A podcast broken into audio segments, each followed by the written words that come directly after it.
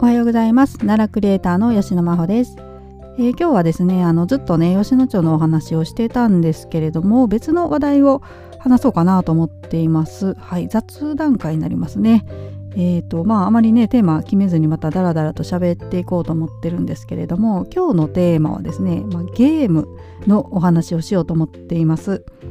はい、えー、私のねこの奈良漬けラジオ聞いてくださってる方はですねあのほとんどゲームにね興味ない方ばかりだと思うんですけれどもね、はいまあ、たまには私のちょっとまだ奈良以外の好きなものの話もしていこうかなと思っていますので話していこうかなと思っています。はい、でなんですけれども今日ねどうして私ゲームの話しようかと思ったかと言いますとですねまあまああのね最近ちょっとゲームの話題私の周りでいろいろと多いっていうのもあるんですけどあの昨日ですね、え、私あのごく普通の鹿のゲームっていうのを買ったんですよ。えー、これねネットとかで見られたことあるかな？はい。もうごく普通の鹿のゲームっていう名前で、えー、ジャンルがねスローライフマッチ破壊ゲームっていうか、まあ、ジャンルっていうのかな、まあ、そういった、あのー、紹介のされ方されてるんですけどね。スローライフマッチ破壊ゲームってどんなんやねんって感じだと思うんですけどね、はい、でタイトルもそのごく普通の鹿のゲームなんですけどまあ全然普通じゃないんですよ。あの鹿ね、えーと、奈良の鹿がモデルになってるってことなんですけど、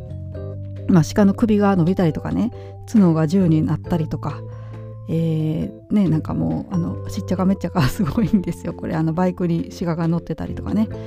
はい。で、えー、私でもねあのあんまりね内容を実は見ないようにしててあのツイッターとかでねあの流れてくる情報とかはチラチラ見てるんですけどあのやっぱりゲームねするってねしようと思ってるのに中身ねあんまりネタバレ見ちゃうと自分楽しめないんではい、なるべくあの、ね、他の方がプレイしてる動画とかも今いっぱい上がってるんですけど、まあ、それは見ないようにあの楽しみに今しているという感じです。でこのゲームね買って、えーと、初回限定のね特典がついてるんですよ。あの CD とねあとあの鹿のね免許証がついてくるんですよ。はいもうねこれもめっちゃ欲しかったんですけど これまた紹介しようかなと思うんですけどね。はい、えーとそういうのもあってでゲームはね私ちょっとね今年いっぱい忙しいし来年もねちょっとなかなか、えー、と最初の方はねなかなかゲームする時間ないかもしれないんですけどね。あのもし余裕できたらですねこれ一回ねあのプレイ動画みたいなのね配信してみても面白いかなとか思ったりねしてます。まあどうやってするのかねよくわかんないんですけどまあね配信するとしたら YouTube ですかね。はい。私一応 YouTube チャンネルも作ってるんですよ。もう何年も前なんですけどね。はい、で奈良の動画多分ね3本か4本ぐらい上げてもう全然更新せずにもう何年も前に止まってるんですけどまあそこを使ってねちょっとプレイ動画上げてみても面白いかなとか思ってるんですよね。はい、ちょっと気になる方はねあのごく普通の鹿のゲームっていうのでちょっと調べてみていただけたらあの全然普通じゃないっていうのが分かるんでね、はい、見ていただけたらと思います。まあちょっとねこういうジョークっぽいの私好きなのではい、やっていこうかなと思い思ってるんですけど。で、えーとまあ、ゲームなんですけどね。私、まあ、ちっちゃい時からね本当に、えー、ゲームが好きでゲームの話ね過去にもしてるかもしれないんですけどねちょっと重なる内容も話すかもしれないんですけどえっとね最初に私ゲームに触れたのがあのスーパーファミコンのね、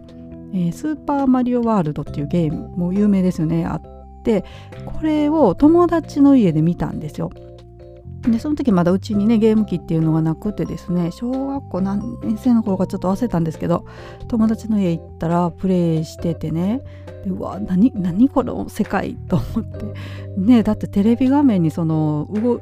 なんか出てくるキャラを自分が動かしてるっていうのがすごかったんですもうあの初めて見たんで。今になったらねもう全然そんなゲームなんて普通の、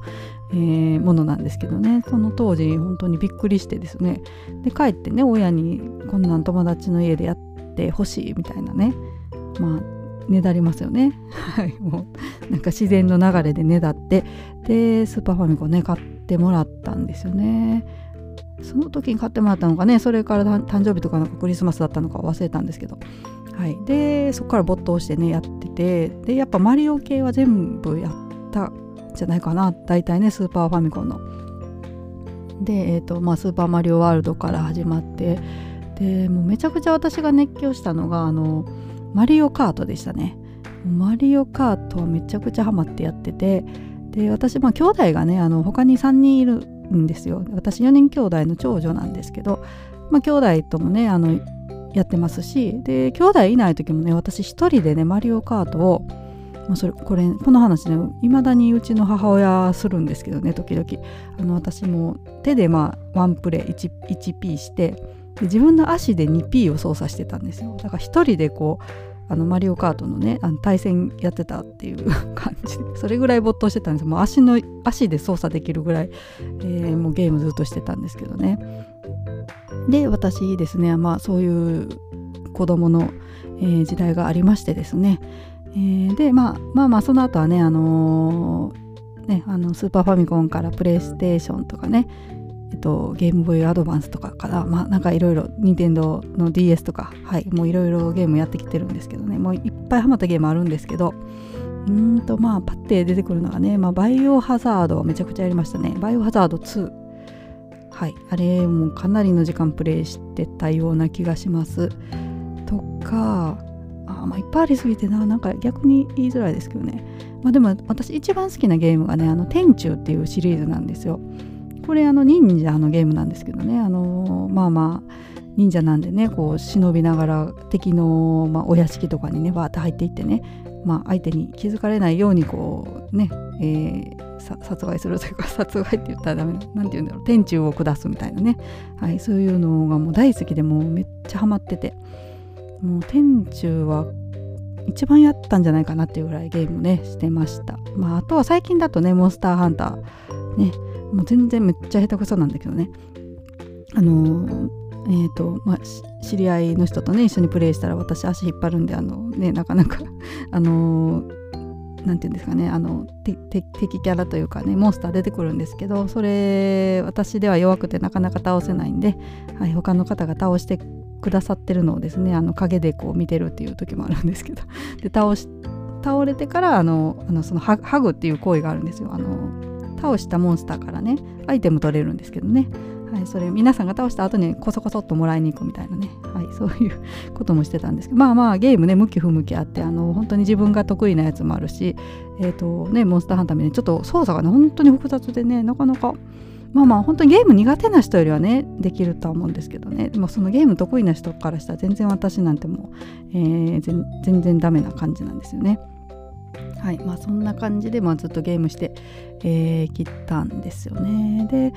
ね、私あのこれもお話ししたかなと思うんですけどもねあの大学卒業してからはですねあの、まあ、短かったんですけどねゲーム会社にも就職してるんですよあのグラフィックデザイナーでね3年ぐらい、えー、ゲーム会社にも勤めていました。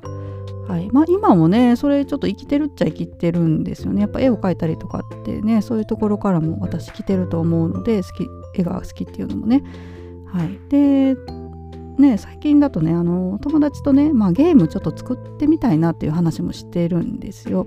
で私の大学時代の友人も結構ゲームが好きでね、えーと、その友人ゲーム配信とかもしてるんですよ。ライブでね。であのねそのゲーム配信の中でいろんな方とコミュニケーション取っててもコミュニティもできてるぐらいなんですけどね。はい、なんかすごいなと思って今の時代ねもうなんか自宅でねこうやって一人でゲームやるんじゃなくてもいろんな人とつながってゲームやってるっていうね感じですよね。はい、でまあそういったねゲーム好きの友人もいますので、えー、まあ来年ねなんかちょっとゲームそんな難しいのできないですよあの簡単にね今だったらあのノーコードで作れるアプリとかもねありますのでちょっとね奈良をテーマにした簡単なねあのゲームとかも来年もしね作れたら作りたいなと今思っているところですね。はい、ゲーム作るのとまあゲーム配信とね。はい、でえっ、ー、とね、まあ、ゲームってねあのちっちゃい時にねよくあの禁止するかどうかみたいなね話になると思うんですけどこれもね多分前前話したかな、はい、また重なる内容かもしれないんですけどあのうちの家ってね本当にね親が、まあ、ゲームをね禁止しなかったんですよね。普通ねあのなんかそんなばっかりしてないで宿題しなさいみたいなよくあるねあの1日ゲームは1時間とか30分とかですかねあの制限されてる家が多いかなと、まあ、多いのかなって私勝手に思ってるんですけどうちの家はねそういうの本当になくても自由だったんですよね。はい。まあ、なのでね、まあ、宿題とかもしやらなかったら怒られるの自分だしね。なので、まあ、宿題もねある程度私追い詰められないとできないんで 追い詰められたらやるちゃんとそこはねやってたんでそこまでだから親も、ね、ゲームを禁止って言わなかったかもしれないですけどね。なんかね今になったらそれがね良かったなと思うんですよ。あれ禁止されてたらね私多分なんかものづくりとかにもねこうこんなに没頭してやることなかったんじゃないかなと思ってね。あの時親は禁止しなかったからこうゲーム会社にね就職することもできましたしね。はい。まあちょっとねいろいろと理由はあって辞めたんですけどそれもねゲームなんか全然その会社が嫌とか会社が嫌っていうか何ていうんですかゲームその会社がままあ、まあ、これはあまり言わない方がいいですね。はい。まあまあでも全然あのいい会社だったんで楽しかったです。あの会ね、今もあの仲良くしてくださっててですね、その会社で働いてた方とかね。はい。えー、そんな感じなんですよね。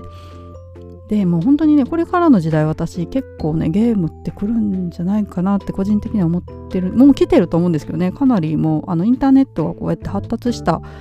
えー、おかげでですねもうゲームって本当にもっともっと身近になってきてもううちのねおばさんとかもゲームなんか全然するようなタイプじゃないおばさんでもねあのスマートフォンでゲームハマってたりもしてましたしね。はいなのでこれからはね本当にメタバースとかねそういう仮想現実的なのがもっとよりえー、身近になってきてそれがねゲームと紐づいたりして、えーね、よりより一層ゲームが、えー、まあ、日常に溶け込んでくるんじゃないかなと私なんか思ってるんですけどね。はいまあ、どうなるか分かんないんですけどね。はい、はい、でね、えー、私本当にあの大学行く時にねあの美術系の大学行きたいってねあの塾で話したことがあったんですけどねその時にはね先生にそんなとこ行ってねなんかどうすんのみたいな将来仕事ないんじゃないのって言われたんですよ。でも私もねなんか、うん、そうなのかなとか思いつつね確かにねそういうとこ行ってどうどう就職するんだろうとか思ってたんですけどねもう今になったらねもうむしろね良かったなと思うんですよ。あのその先生がねイメージしてるこう安定した仕事ってまあ例えばね銀行とかで今ちょっとね大変そうじゃないですか。まあ、それに比べてねあの、まあ、ゲーム会社とか不安定そうですけど今になればねその時にあのね絵を描いたスキルとかいろいろと使える場面がね増えてきた時代これからもますます増えてくる時代かなと思ってますのでね。はいまあ私もちょっとゲームとかねなんかまあできたらね 3D とか作れるようになりたいんですけどね。いやもう全然その辺に関してはね技術がないのであれなんですけど。うんまあ、メタバースっていう世界がね当たり前になったらね皆さんこうアバターを持ったりとかねえー、するような、ね、世界観になってくると思うんでそしたらね私もちょっと奈良っぽいアバターとか作ったりしたいなとか思ったりね。はい、まあ、ちょっとねあのごめんなさい。なんか何言ってるか分かんないことも話してたかもしれないんですけど。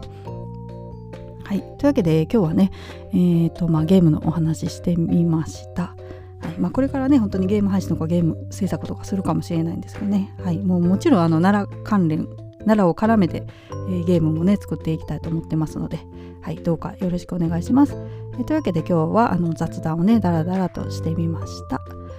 それでは、えー、最後まで聞いてくださってありがとうございました。また、えさようなら。